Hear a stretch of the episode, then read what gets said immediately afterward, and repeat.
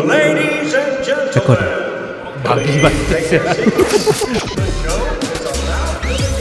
anda sedang mendengar IYOUUS Podcast di Spotify. 3, buat ni apa ni nak buat. 1. Selamat datang kembali ke IYOUUS Podcast. Jangan lupa untuk follow IG kami. Intro nama dulu. Nama aku Din. Nama aku Nas.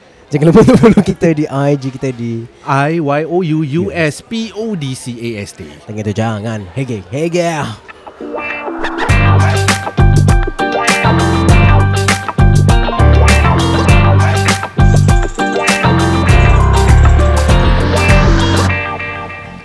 Kita masih lagi bersama Yem. Hello. Motorcyclist, rider, tourer, avid photographer. Tadi kita dah sentuh tentang banyak benda. Tapi I'm curious. Culture. Aku cari point kau. Faham. Okay. Culture. Kenapa culture? Bila kita pergi negeri orang lain kan, mesti ada banyak things that we see there that are not here in Singapore. Banyak sangat. Third strike Okay, jadi what are the things that yang extraordinary, outstanding, yang you really macam tak boleh lupa? Kenangan yang culture yang okay. I from that Phuket trip I'm very intrigued with culture. Exactly, number one. Also, I pick up photography from there on lah. But okay, back to culture. So macam people are very proud that Singapore ada 4 races. Yes. You'll be surprised in Vietnam you have 64 races. 64? Yes. Siapa kira? Okay. Sarkastik. So that's very interesting for me lah. And then I'm also very intrigued with languages. Okay, so I try to pick up here and there. Jadi bila you berjalan tu senang for you to just the basic ones kan. Nak tanya toilet, makan mana, boleh murah sikit ke tak, you know? Itu penting. In any trip tanya murah sikit, itu penting. Yes, okay. How to negotiate. Okay, culture, besides the normal culture, dressing, languages and all this, I'm okay. One favorite country that I've been to, Pakistan. Okay.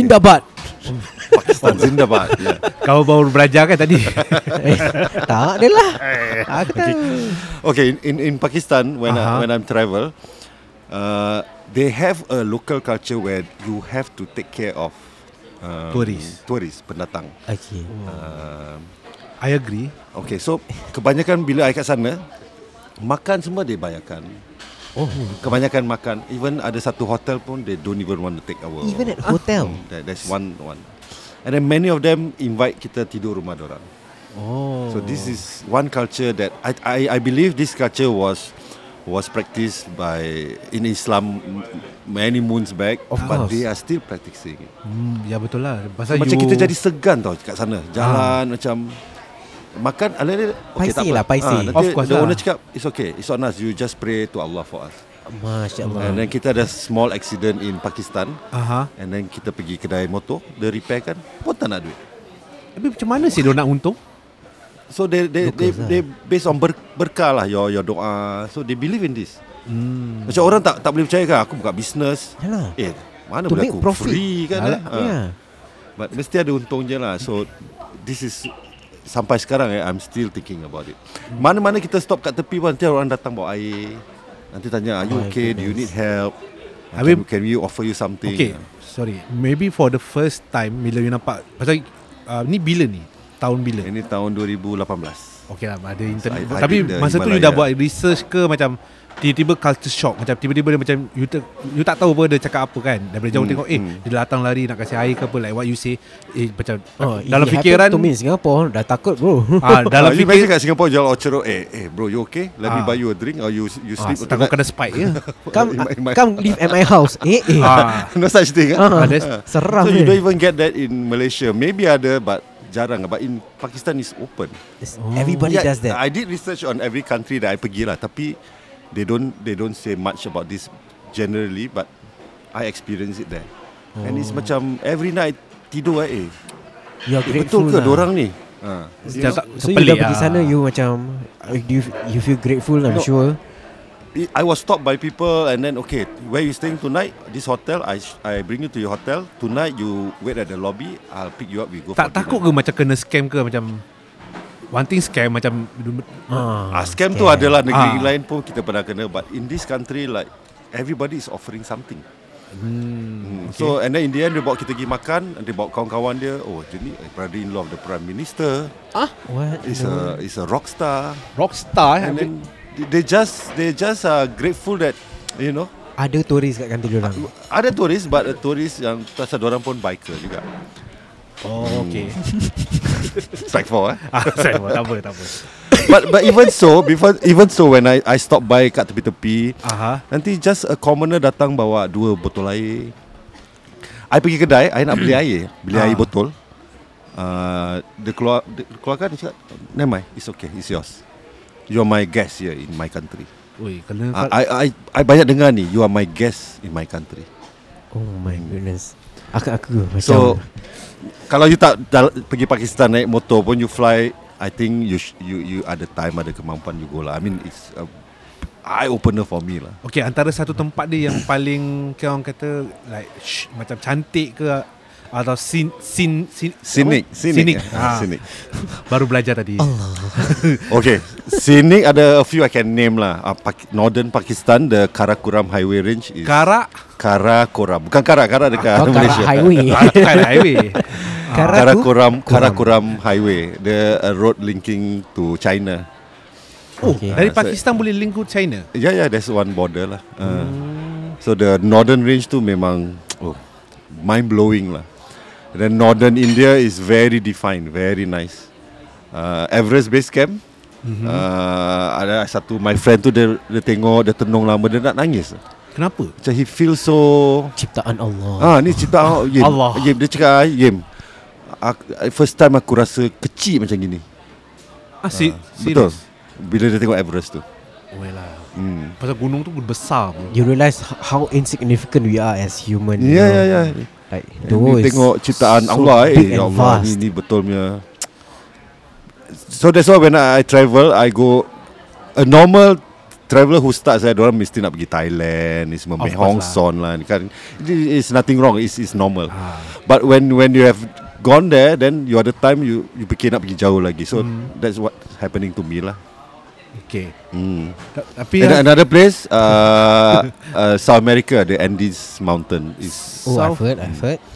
South America kat mana? South America tu dekat Amerika tapi bawah dia South. Saya je nak buat joke. Oh, ya ke? Ya. So you talk about Pakistan. There significant event in Pakistan is the closing ceremony. Okay. This one I learn lah, the only one in the world, the gate closing ceremony happens every day dekat Wagah border ni between Pakistan and India. So they have crowd during gate closing ceremony, crowd on both countries. Ada seat semua, even in India dia macam stadium, half stadium tau. Yeah. So they will be cheering on, and then they are the guards marching to lower down the flag, and then they will like intimidate each other, you know. Sure, that's on the garang. Yes. Then I was seated dekat India side. Because I only arrived in India lah, and then the next day I crossed to Pakistan. And then in Pakistan side, it's very, walaupun dia kecil tapi dia very semangat lah, satu hati lah to me. They were cheer like, "Pakistan Zindabad, Allahu Akbar." Then lama aku salah tempat ni. But for culture, okay, like what you say, Pakistan dia very macam very apa, house opening, right? Very warm. Mana aku tak stress.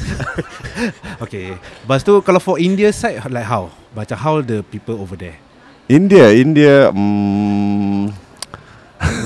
normal lah. normal like that. I think we are exposed to a lot Indians, I mean foreigners. Tak se-friendly. Okay, the northern one different. Orang dia bukan apa yang kita nampak kat Singapore ni. Orang dia macam muka Tibet, Cina-Cina sikit. Okay. Mongolian lah. But India, scenery dia is tip top lah. And then there is one yang kita pergi, one landmark. Back then it was the highest motorable road in the world. So first I did it, I fly, I sewa motor. Okay. The second time I ride I took my own bike naik atas Singapore tu lah. Adakah itu included cheating? Okay. Ni very hot topic lah. It's still discussed on and off lah within the motorcycle touring scene lah. Cheating kalau okay, tengok macam for me, I orang yang masih bekerja. So my leave, I ada leave. I still need to report to my boss. So my leave sebulan dalam 2-3 minggu, 4 minggu the most. Oh, 4 minggu eh. Orang yang pergi macam the girl, the lady on the Vespa pergi Europe, she took a year plus. Yeah. Okay. I don't have a year plus, betul. Not only my boss will kick me out, my wife will also probably kick me out. Understand? Kan? So I try to make do dengan apa yang I ada. So I do in segments. For example, my first trip, my first very very big trip, 45 days, Singapore to China, Kazakhstan border, masuk sekejap, masuk balik China, and then Everest Base Camp, balik kat Nepal. 2 years later, I shipped the bike back to where I was last at, which is Kazakhstan. Then I continue. So my idea is, yes, I travel as far as I can, but in segments. I cannot do in one shot lah. I see. Tak kemampuan lah. And then the cheating part, people say, alamak kau in this stretch kau naik train lah, taruh atas lori lah. So I don't know how they derive to that. You're immersing yourself in the culture, no? And I'm paying for my trip, not you. Also true. Memang betul. Okay, this is my 45 days trip pergi Everest. In Thailand, the whole Thailand I taruh lori. So is it considered cheating? No, because I'm preparing myself for China. My highlight is China. Thailand ada buat banyak kali. So it depends on the objective of the trip lah. Right. Yeah. So, and I cannot call it cheating lah. I mean, ada orang pun naik train, letak motor atas train in short stretch of Thailand. So again, it's time. Some people have this amount of time. So I don't consider it cheating lah. I consider your own trip your pasal. Yeah. Because no two trips are the same. Right. And sama you dapat naik motor bagi bawa naik apa train. Dekat Singapore train lah, bawa masuk MRT. Tak dapat pasal tu. Thailand dapat. Boleh tangkap. Masuk IMH terus. Try lah. Okay. So play cheat is very grey area. Grey. Some say it's cheating, but some no lah. Like you can do your own trip. Your own trip. So you customize your own trip lah. So nobody should ever call it cheating lah. Macam like what you say just now, dia no say cheating lah. Bagi dia pergi sewa motor kat negeri lain, which macam, is it counted touring ke? Ada some people comment, oh you rent bike, no count. Why? I don't know. It's your bike. Perception lah. But it's still a bike lah. Yeah, it's still a travel lah. Pendapat orang ni, kita mana paksa. Kau apa hal? Oh, kau dah sanggup eh? Okay. Bila COVID baru, I mean just ease off eh. And there's travel restriction dah okay. I did a lot of fly and ride to Thailand just to warm myself up lah. Fly and ride, I pergi sana, I sewa. Dia punya warm up je pergi Thailand. Asal you fly 2 jam sampai Thailand. Okay, 2 jam je. You ride pergi Bangkok 2 hari. Warm up je dulu. Okay, so cheating ke? Tapi kenapa warm up dekat itu? Kenapa warm up kat Thailand? Kenapa tak warm up kat Malaysia ke? Ada a few reasons lah. Ada contact kat sana yang sewa motor, motor that you know I prefer, something like that. I see. Okay. Interesting. You know, bila border dah buka tu, you went for like proper trips, bukan macam you know warming upnya. Ada recently, I baru balik last Sunday. I went to 3 weeks to Vietnam, to Vietnam. Goodness. Up to Chinese border. Vietnam. I pernah nampak lah kat YouTube ni orang upload dia pergi touring juga. Dan sekali nampak muka you. Habis dia macam dia pakai drone. Habis yang drone tu is macam one field of green lah, macam bukit. Very cantik sih tempat dia. Rice plantation. Oh, that is rice plantation. Yeah, Vietnam is known for that. Dia macam ubud Bali ada fight lah. Oh. So dia macam rice terraces lah, they call it. Lepas tu ada nampak satu bukit kecil je tu. Oh no. Itu they call it dragon spine in Taswa.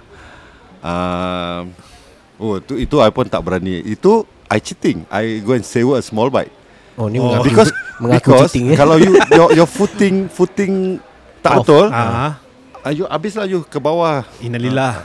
Innalillah. I don't know. Pak ni mengaku cheating tadi. Tak ada subjektif. Ni very subjektif, very protektif.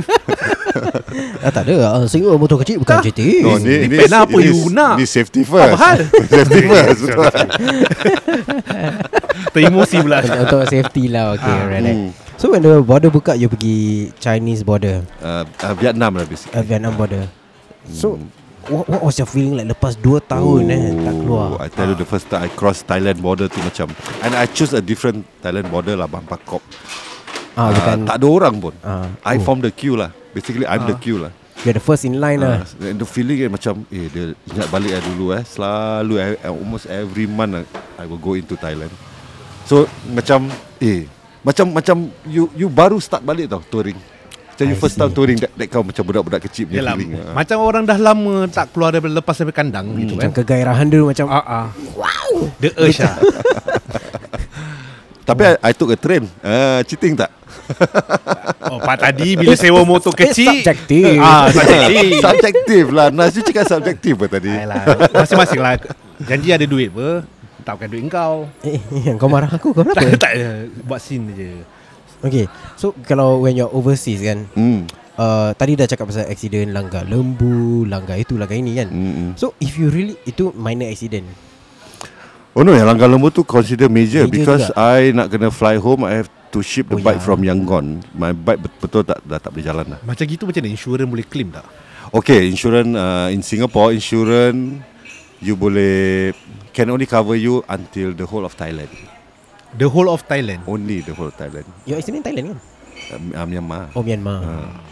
So in that case, there is no insurance coverage. Oh dear. So you have to bear all this. You're not gonna think about it lah when you do all this kind of trip. Okay, personal travel insurance, yes, they can cover you worldwide. But your bike your bike. Okay, if you met into a terrible accident right, like you yourself get injured, what to do next? That's why your travel insurance is insurance very essential. Okay. So I will never allow anyone to come with me without a travel insurance. Okay. Mesti ada travel insurance. Satu. Alright. Yang keduanya? Solat. Solat 5 waktu jangan lupa patut solat first solat doa. Okay, no. Restu restu from your family members. Okay. You know, with me doing all this frequently, I am very grateful. I had a very supportive wife lah. Alhamdulillah. My wife understands what I do, and then kadang this is also my part of the job, and then she really supports me lah. Tu I'm very grateful lah. Terima kasih Allah. Ya Allah. Hashtag forever. And then you have to minta restu ibu jugalah. I mean, before every trip call your mom, mom I'm going here. Okay, your mom say okay, take care. Okay. Jadi restu, solat, insurance, dan lepas tu research. Tak. And then okay, one thing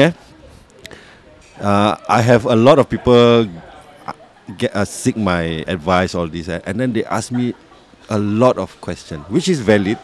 Tapi for me kalau you think of too many things nanti tak jadi betul. It destroys the whole trip. Antara satu contoh macam soalan.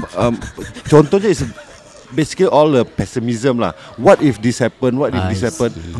I couldn't give you an answer. Macam let's say motor rosak kat sana. Okay, kita tak nak motor rosak, kita tak nak accident. Tapi kalau it happens, we have to deal with it lah. That's where kita as a group mesti satu hati. Mesti the leader especially must be strong lah. Okay. Pasal a lot of conflict happens when you know there's a problem. Nanti pecah belah jenis dah tak happy, you know? Okay, going there you go with a group of friends kan.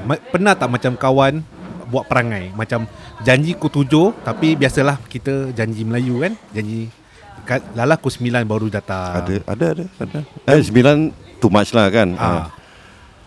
Then how you deal? Because you go with a big group kau, macam kau nak sedap, bukan kau nak sedapkan satu orang, kau nak sedapkan the whole group.